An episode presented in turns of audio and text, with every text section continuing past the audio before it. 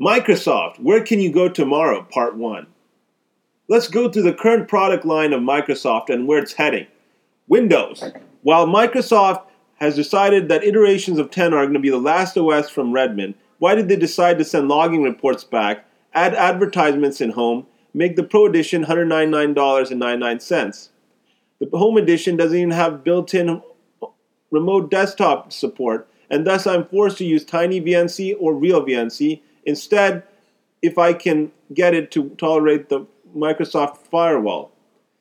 Some, somehow, a theme that is still resonating with me since 2013 or earlier is that the universal apps are still not there.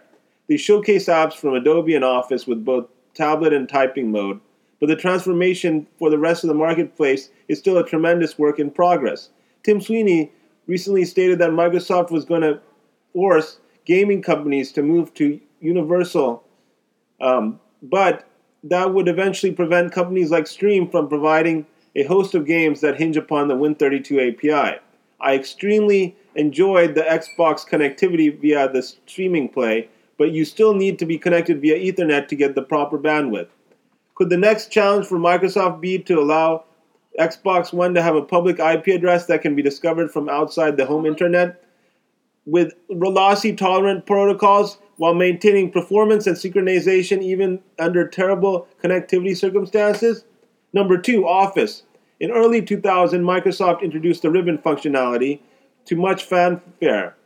Now, due to the overwhelming presence of their market share in the desktop arena, they have branched off into other platforms such as iOS and Android OS. When they can offer an Office with multiple distributions of Linux like Ubuntu or Red Hat. I read an article that some time ago Steve Ballmer said that he would make the next version of Office big data tolerant. I'm a big believer that this is where Linux and Office merge together to create a quantitative analysis engine that can visualize, scale, and distribute data and its byproducts across the cluster and cloud of machines running Linux.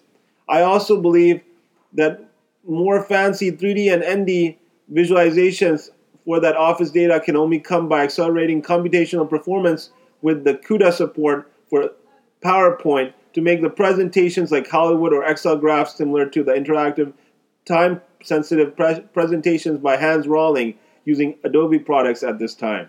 Number three, Edge. I was excited to hear about the new browser from Microsoft when they reported that the JavaScript engine Chakra Core rendered HTML5 faster and with less resources according to a side by side comparison.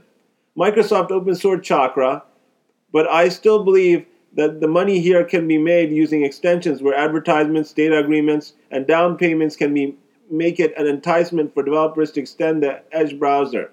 Number four, Skype. When I talked to an employee of Skype back in when it was acquired by Microsoft back in 2011 or earlier, he said that they would maintain support for Linux. They, ha- they have continued that support. However, the marketplace for Skype has not been booming as earlier thought, and the integration with the rest of the Microsoft suite with Cortana and Office would be helpful while not monopolizing the feature to allow other vendors like Mozilla, Google, and Opera to coexist with the right hooks in Cortana, Office, Windows API slash SDK. To be continued.